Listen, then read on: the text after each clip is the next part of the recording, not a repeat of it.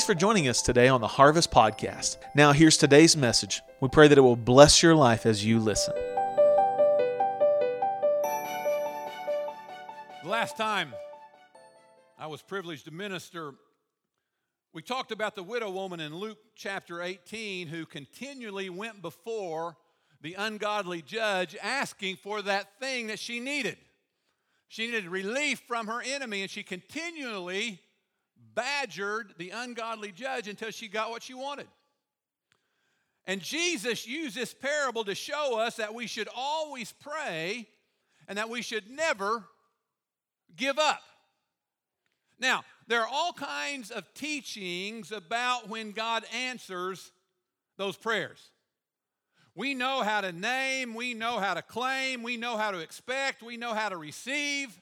We've heard five ways to get blessed, 10 steps to end up on top, three keys to be an overcomer, and then, of course, we've all heard seven ways to get out of debt or more. There are all kinds of messages and self help books that will guide you through the process of getting what you want. But there is not much said about, about what to do when life does not give you what you want. And so today, to continue this thought on prayer, I want you to understand that you don't have to lose your faith just because God didn't say yes to what you requested Him to do. You don't have to have a nervous breakdown. You don't have to throw a pity party or even walk away from the church just because you didn't get that job or you didn't get the house or you didn't get the healing that you so desperately wanted from the Lord. Now, the fact is, we hear a lot of teaching on faith, but really the fact is, we don't need faith to lead us when everything is falling into place. We need faith to sustain us when all hell is breaking loose. You know how it is. You look at your Bible in one hand, you look at your life in the other hand, and you say, Lord, hey, you know what I'm going through, and what I'm going through is not lining up with what the book says. You see, that's where we need teaching. You don't need to tell me how to act when I get healed. I need you to teach me how to survive when I don't get healed. I don't need advice on how to shout when I get that new car or get that new job or Starla gets a new pair of shoes. She's got that covered. I know how to be happy when things go right. But teach me how to be happy when all hell is breaking loose and things are getting worse instead of better. Teach me how to handle life when God says no. Do I have your attention? Turn with me to Second Corinthians. We're going to be in chapter 12. And to show you what a Bible scholar I am, Second Corinthians is right after First Corinthians.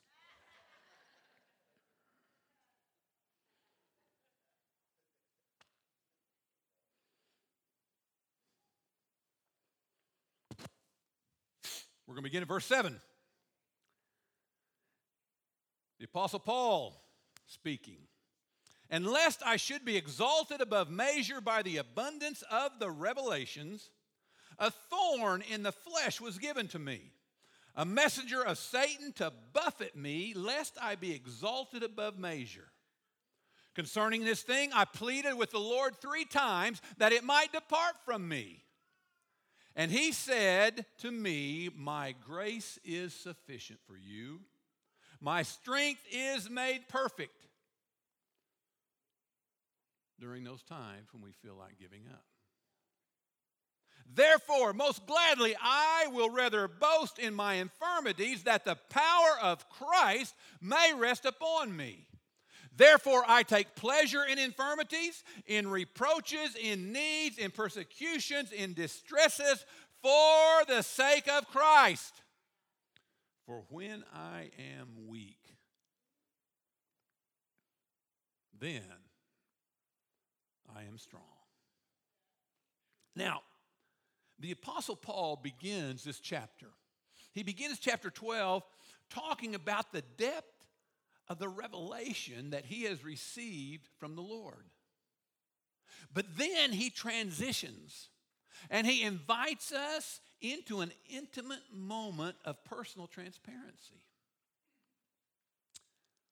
Now, have you ever met those people who just do things in a big way? When they're right, they are really right. When they win big, they win really big. Kind of like Starla does when she goes shopping. Whoo, home run. Well, the Apostle Paul did everything big. When he was persecuting Christians, he persecuted them really well. But when he was converted and turned his life around, God set him aside and used him in a supernatural way. God brought Paul to a level of influence that is unsurpassed, with the exception of Jesus Christ himself, by any other in the New Testament.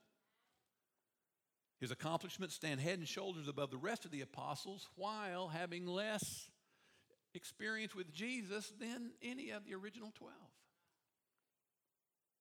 And so Paul had that kind of greatness. I mean, Paul had such revelation and had seen such things in the Spirit that he said in verse 4 that they were not lawful for a man to utter. Now, when people know that you are gifted, they may be mesmerized by your gift, but they never understand that behind every gift, there's a price to be paid. You may want to play basketball like Michael Jordan, but are you willing to practice like Michael Jordan? I mean, people have said to me, Man, Mike, I'd sure like to be in your shoes. And I tell them the same response every time Have you met my sister?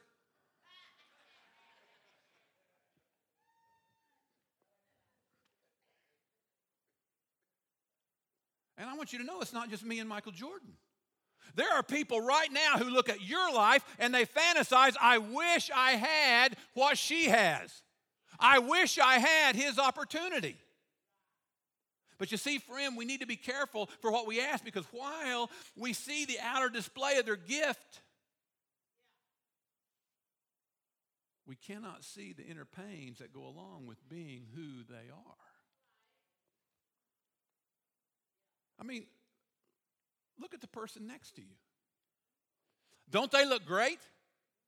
Look at them. Don't they look great? Now, see, I put you in a predicament because either you have to lie or nod.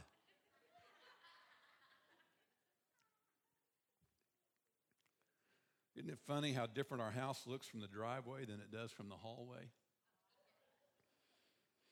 Great curb appeal doesn't always equate to spotless floors, does it? And so Paul says, Lest I should be exalted above measure with the things that went right, God balanced me with the things that went wrong. He says, Lest I get the big head because of who they say I am, God deflated me with who I am. Friend, listen, reality is staying balanced between who they say you are and who you really are. Because your resume does not tell the whole story. Life is your ideals balanced against your reality, your strengths balanced against your weaknesses, your triumphs balanced against your tragedies. Everyone has them, no one escapes. Listen, don't let rich folk fool you because in some area of their life they are impoverished. Don't let poor people fool you in the midst of their lack because if you'll get to know them, you will find that the poorest among us has a wealth that cannot be tabulated in a bank account or a 401k. Life levels the playing field. I mean, if you have deep spirit, if you have deep spiritual revelation, if you have an IQ that's off the chart, there is always going to be something that balances it out. I mean, it's a fact. My sister is a genius. But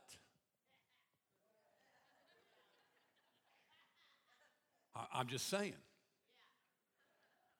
Now, if you'll notice, my sister usually sits right over here next to Carol. And you'll notice that seat is strangely vacant. And so she's not here today. And so if she's not here today, all holes are off. And I am making sure this is being recorded, and I'm going to send it to her.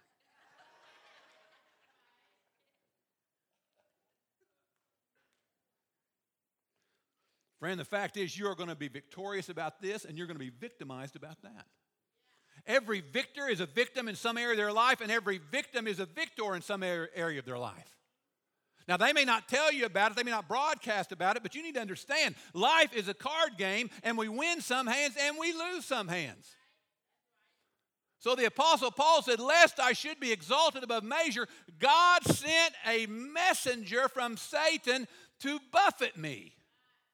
Not buffet, buffet. I read that when I was a kid. God sent a messenger from Satan to buffet me. They, they, they were going through the line at Luby's. I mean, what? I know, I know. You're thinking buffet because you're wishing I'll shut up so you can go find one. Buffet. The word buffet in Greek is to punch with strong punches. My sister's idea of fun when we were kids. But have you ever been blessed in some area of your life, but before you could enjoy that success, you got buffeted in some other area of your life? It may or may not be seen, it may or may not be acknowledged, but somewhere in your life, you are being punched in your gut. And let me venture out and say there might be someone here today, and it might be you, that is being punched in your gut right now.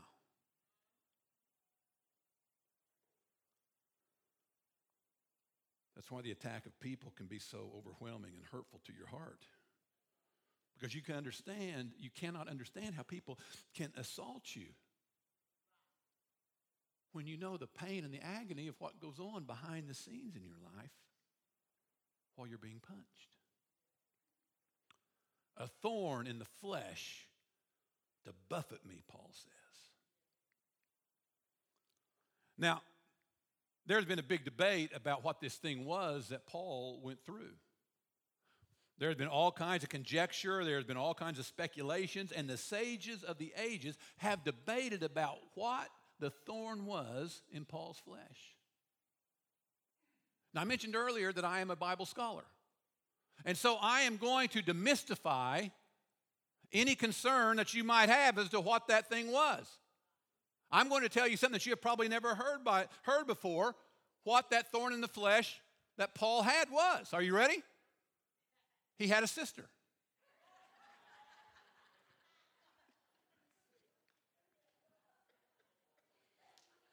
That's just as plausible as any other explanation as to what it was.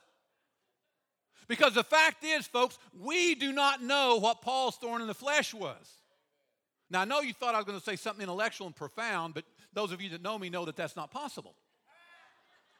No one knows for sure, but I think that God left it cloudy for a reason. And that reason is so you and I can fill in whatever we need.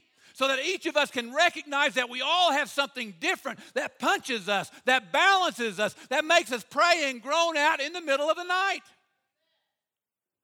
I mean, you know that thing that makes us cry out, Lord, I can't take this anymore. It's too much for me. Someone may say, I may have all this stuff, but I have no peace. Someone else will say, I have all this peace, but I ain't got no stuff.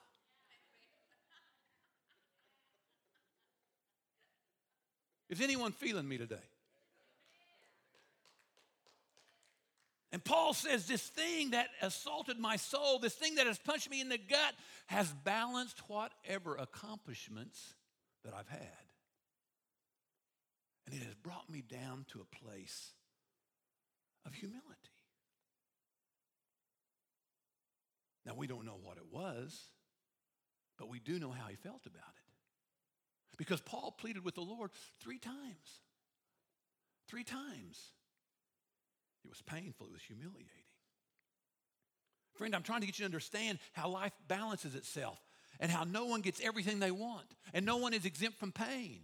I'm trying to make you understand that God is just, and no one is going to get through this life without using the tear ducts He created you with. Friend, you will not go through life unscarred no matter how rich you are or how beautiful you are.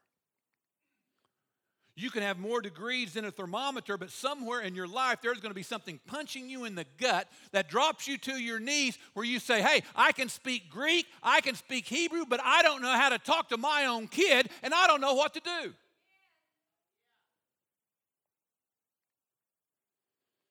There will always be something that escapes your grasp that humbles you and takes all the air out of your balloon. It was for this that Paul prayed.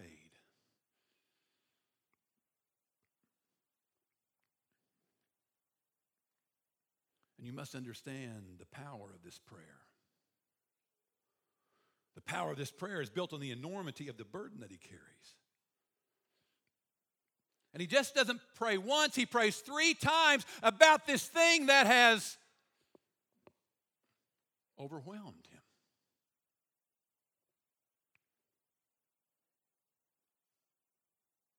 What is overwhelming you today?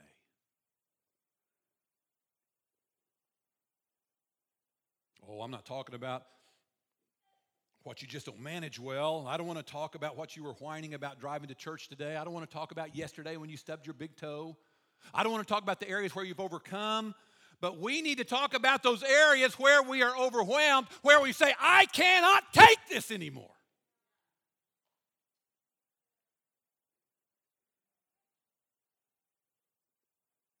Think about that thing that overwhelms you. That thing that rocks your world. That situation that gets on your last nerve, that circumstance that's about to take you out.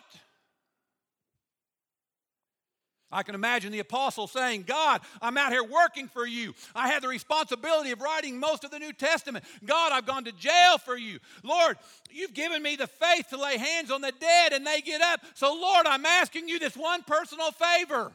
Lord, I don't bother you about many things. I didn't say anything about being shipwrecked. I didn't cry about being beaten. I didn't whine about being left for dead.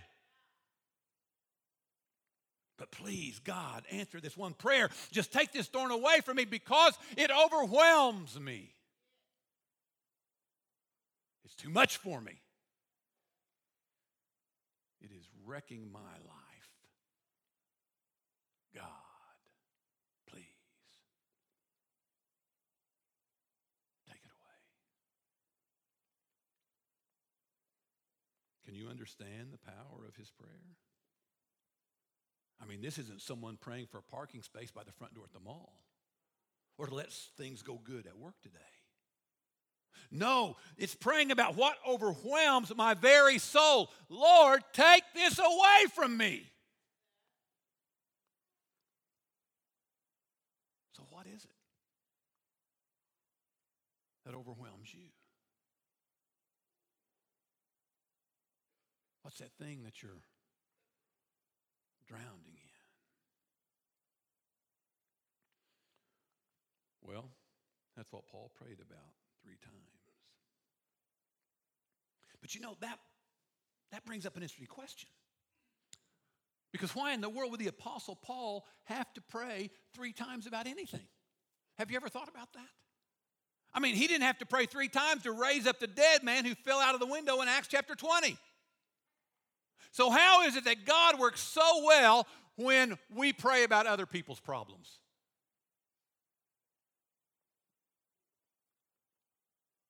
Why are we so wise with other people's dilemmas and so foolish with our own? How could Paul have the power and the courage to turn cities inside out and turn cities upside down, but yet he could not fix his own problem? Doesn't make sense, does it? And he prayed three times for God to remove this thing. I wouldn't be surprised if one of the prayers were like this Lord, take this curse off of me so I can serve you like I want to serve you. I mean, I could serve you better if you would just fix this. God, I'd be better for you if I was better with me. Well, that's all the time we have. Come back next Sunday and I'll finish this. You thirsty for more? But have you been there? Have you been there? Trying to forget, convince God that He'd be better off if you were better off? Lord, you should want to fix this because I would be a whole lot better working for you if I didn't have this limitation. Can anyone relate? God, if you could just take this away, I would be a better mama. I'd be a better daddy. I'd be a better husband. I'd be a better wife. I'd be a better employee. God, I would be a better Christian, but this overwhelms me.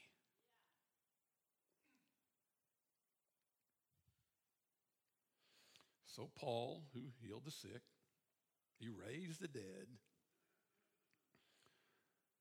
and he went to God on his own behalf. And he was overruled. You've all seen the court dramas. Objection, Your Honor, overruled.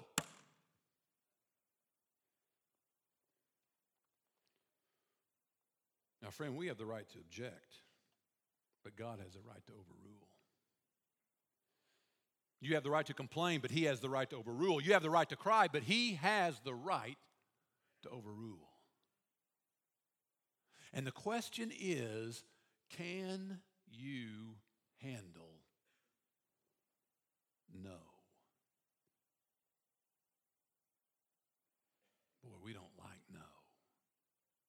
We're used to having it our way. They'll fix your burger any way you want it. You can have it your way.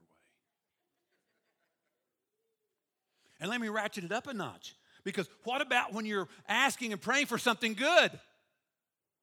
It's not like you're asking for gold to come out of the water fountain. It's not like you're asking for a new bright red Ferrari in your driveway. Paul's not praying out of carnality or selfishness. What do you do when you pray for something good and God still says, No, you have been overruled?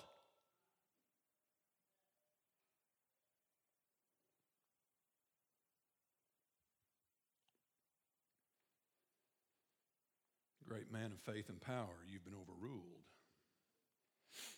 Praying mama, you've been overruled. You counsel other couples, but your own house is in an uproar. Overruled. You have great advice for the guys at work, but you do still have that appointment with a bankruptcy attorney next week. Overruled.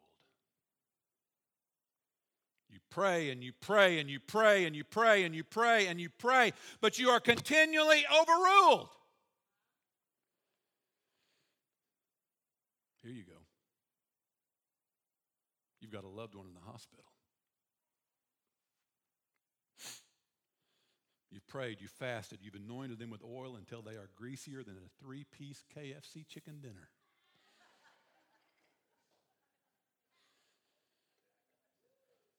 It's funny, but it's true. I've gone to visit people in the hospital, and their pillow is greasy with oil from being anointed. You're trying to believe God. You're quoting every scripture you know. You've told the nurse by faith he's going to be healed. You've told the doctor she's coming out of this, but their breath leaves their body.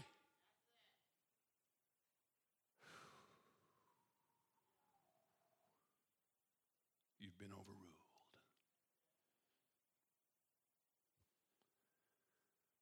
And the enemy looks at you and says, Where is your God now?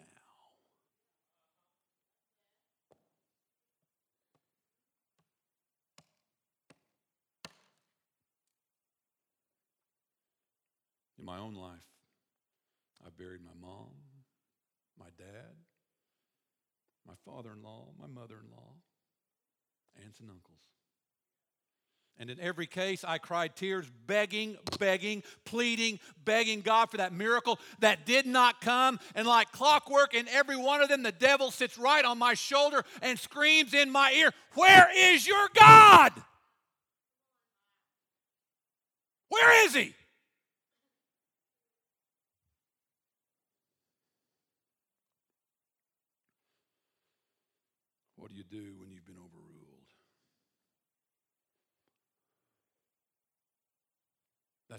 Instructions for. You know, God's an easy target. It's easy to blame God. It's easy to say that life is not fair.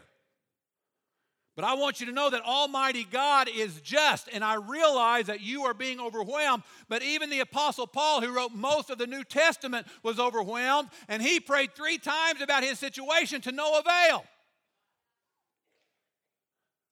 But I want to take it to a whole new level because this isn't the first time we see this threefold prayer. In Matthew chapter 26, verse 39, we see Jesus Christ Himself and he prays. Uh, hey, uh, Dad, um, I know you sent me down here to do this job. And I've really done the best I could, but um, do you think we could do a revision on that contract? Uh, do you think maybe we could, we could amend the document? I, I guess, Dad, what I'm really trying to say is Father, let this bitter cup pass from me. Three times. Three times Jesus prays it.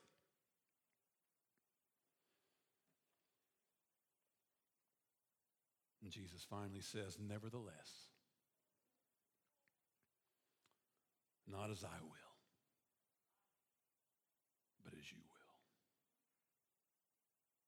Now, I mean, Jesus couldn't change the Father's mind. I mean, he's the Son.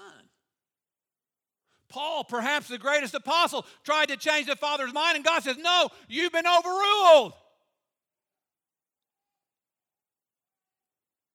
And here's why.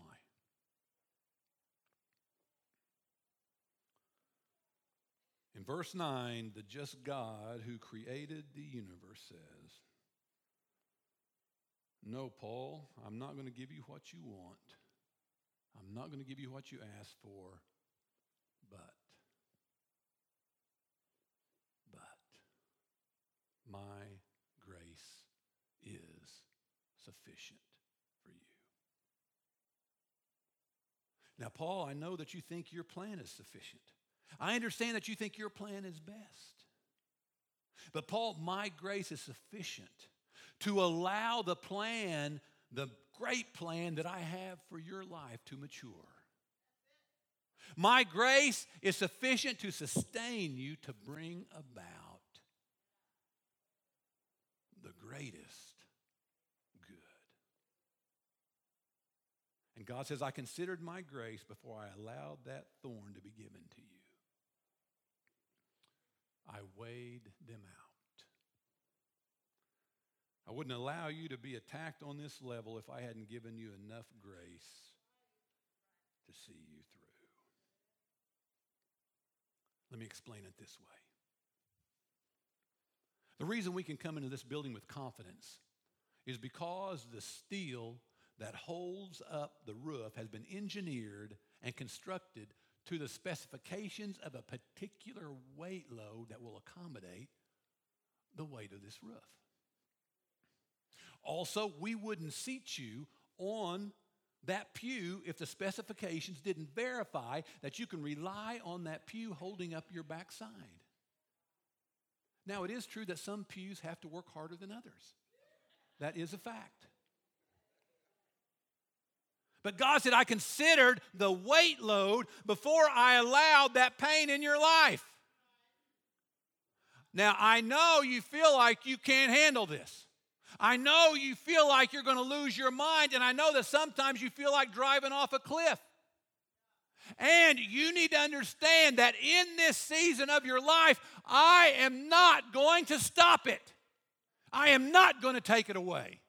I am not going to give you what you want because my plan for your life is greater, is greater, is greater pain that you're temporarily having to endure. My grace is sufficient. So I have grace for this moment in my life.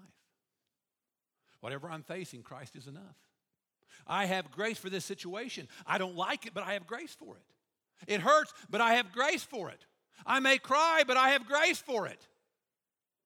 I have grace for the life I live and for the situations I confront and for the people I deal with in my life. And I may cry, but don't let my tears fool you because I have the promise that all my tears will be wiped away because I do have God's grace. I may not have the money for it, but I have grace for it. I may not have friends for it, but I have grace for it. I may have a child that's sick, but I have the grace to endure it. Friend, God's grace is sufficient for anything and everything that you're going through. Now, you may be thinking, come on, Mike. Really? Is that all you got? I mean, is that your answer? That's the best you can do? I want relief. I want a get out of jail free card. I want loose from this. I want to live my life pain free.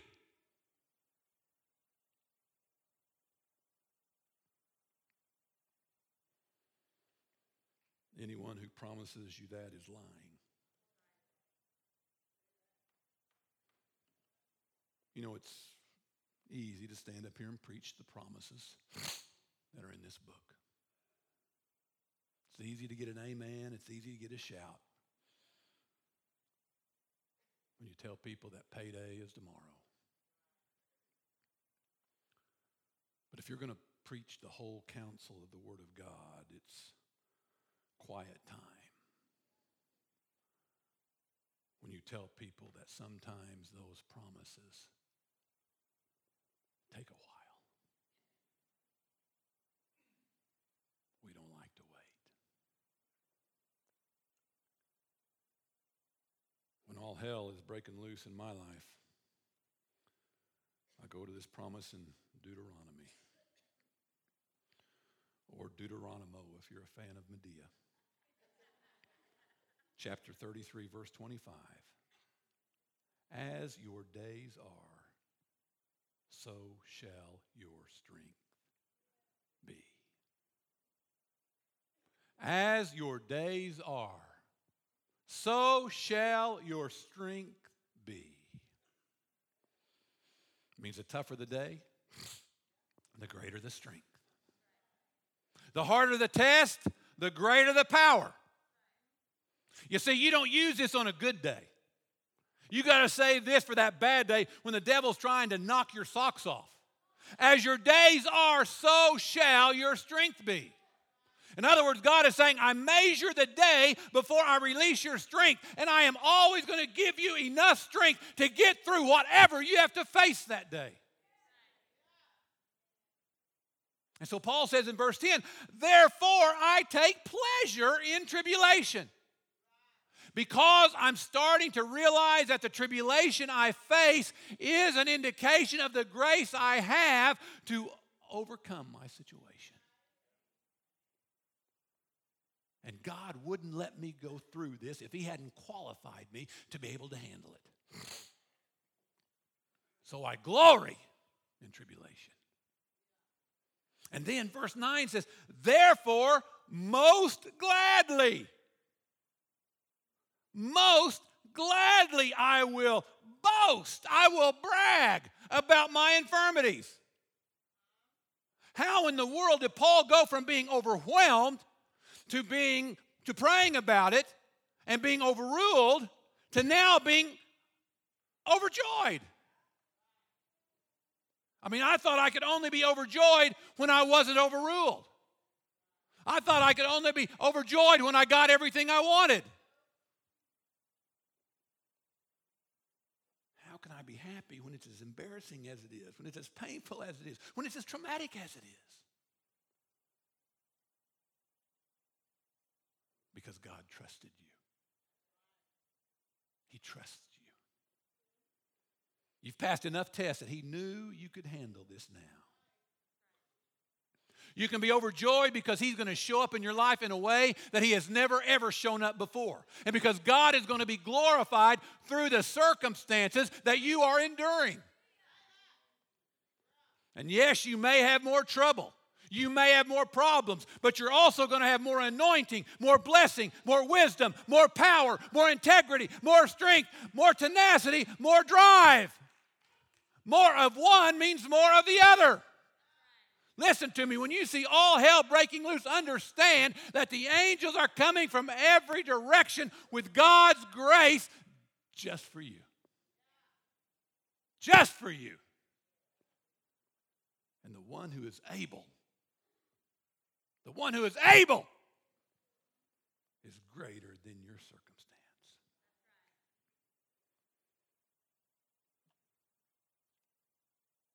Friend, you have to trust God when He says no. You have to trust God when you didn't get the promotion. You have to trust God when the house deal fell through. You have to trust God when your child rebels. You even have to trust God when you close the casket.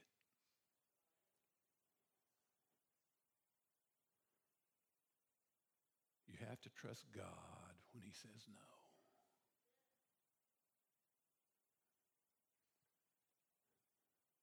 Are you going to trust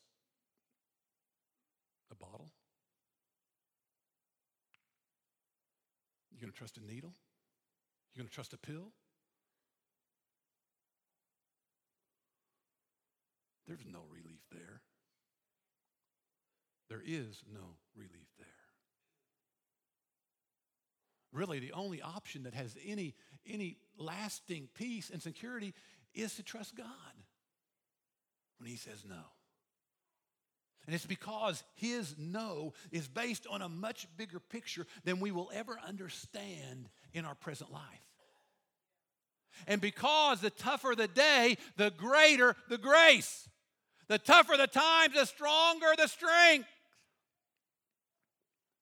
And you can handle no because His grace is sufficient. Let me hurry. Every person who has lived any time at all on this earth has had a like to died moment. Man, that happened and I like to died. Now, I'm not talking about when you got that pimple before your senior prom. That's not what I'm talking about. I'm talking about that time when life punched you in the gut so hard that you thought you would never get your breath back.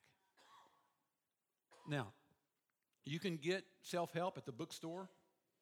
Hey, sometimes, though, self can't help self. You can get motivation from the motivationalist, but sometimes you can't motivate when you need a miracle. You can get socialization at the club or the sorority or the Elks Lodge, but they're not going to pray for you. But now here at church, we do socialize, but it's more than that. We do motivate, but it's more than motivation. We do encourage, but it's more than encouragement. What you receive here that is unique is food for the soul. It is fight for the fighter. It is seed for the sower. It is bread for the hungry. And I say to you who are at the end of your rope, if you can just get to the Word of God, if you can find that rhema word down in your heart, you can tie a knot in the end of your rope and hold on because God's grace will see you through if you will not quit. You will win. Whatever you need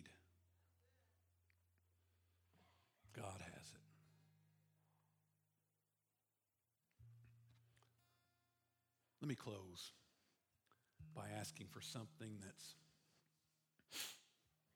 really hard to get from church people.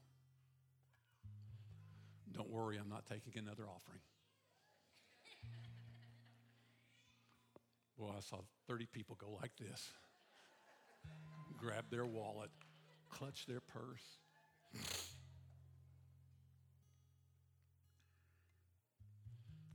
Hard to get from church people. I'm going to tell you why.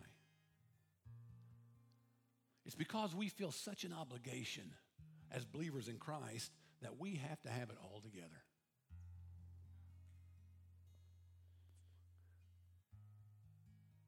We think we have this responsibility to act like everything is just fine, even though our pants are on fire. Hello? And so we smile. How are you? Just fine. Praise God. Everything going okay? Oh, yeah, everything's great. One of the hardest things to get from church people is honesty. Honesty. I've been around church people my whole life. You can get them to work, you can get them to serve. Hey, you can even get them to give. You can get them to do almost anything except admit that something is overwhelming me. Something has taken the wind out of my sail. Something has punched me in the gut. And I don't know if I can breathe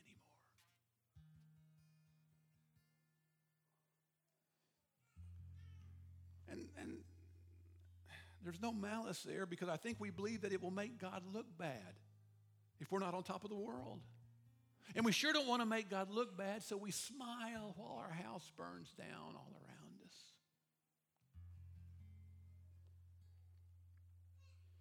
Honesty is sometimes hard.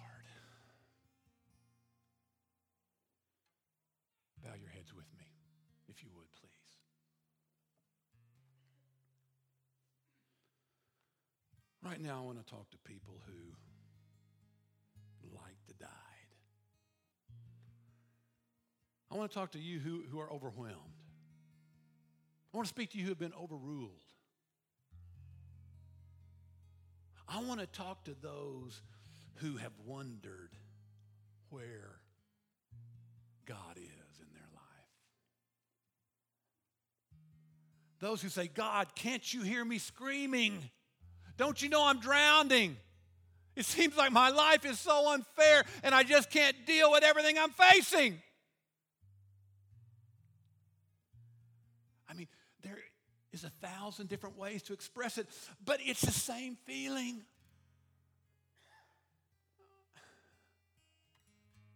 It's the feeling that God has abandoned us. He's left us on our own kicked us to the curb.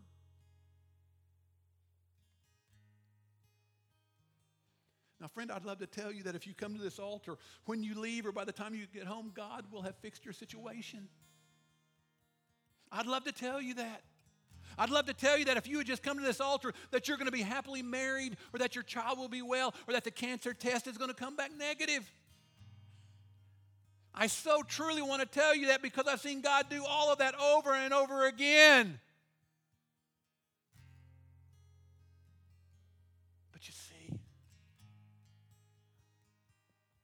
Not every time. Not every time.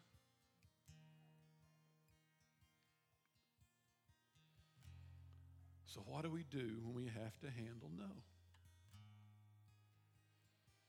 How do we find the strength when all hell is breaking loose in our life? I hope you feel my heart because I've come to preach hope today because God wants you to know that His grace is sufficient. God wants you to know that you can draw on Him and get what you need to get through every day of your life. God wants you to know that He will not allow the enemy to send anything into your life that is stronger than His power is in your life. If you get nothing else that I've said today, remember this God will not allow anything into your life that is stronger than His power is in your life.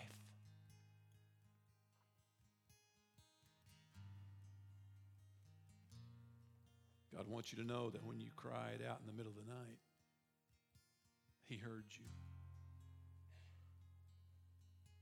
God wants you to know that He cares about you. And His grace is sufficient for every test and every tear and every storm in your life. His grace is sufficient for what overwhelms you.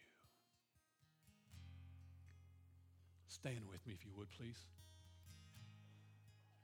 Altar workers, elders, would you come and take your place around this altar? Now, the singers are going to create an atmosphere of worship. And my altar call is really very, very simple. But it does require honesty. I'm not going to make a big plea, I'm not going to make a big pull. But if you need God to minister to your life and minister in your life, these altars are open. Come on, step out, step out from where you are. God has something special for you. And if you need something from Him today, I invite you to come. I invite you to come. If life is buffeting you, if you have sickness attacking you, whatever you need in your life, these are the most wonderful people you will ever meet. And they would love to pray with you. And you need to understand that you don't have to do this alone. You're not by yourself. If you're here today and you have sin in your life, God wants to forgive you. Jesus Christ died on the cross just for you. And just like Satan planted himself on my shoulder asking me where God is, Satan right now is screaming into your every eye is looking at you. How can you go to the altar? What will people think? But I want you to know we come to God through faith. And faith is taking that first step. And God will meet you and carry you the rest of the way. So, again, do you need prayer? You don't have to face it by yourself. God is here. The church is here. And we want to minister to you.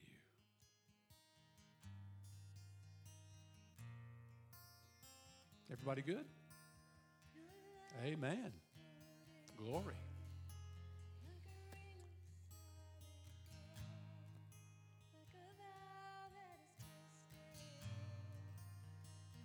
Are you sure?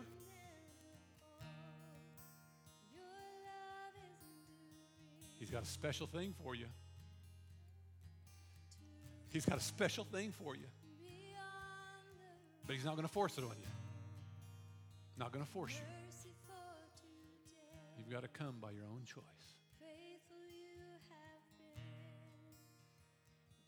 Anyone else?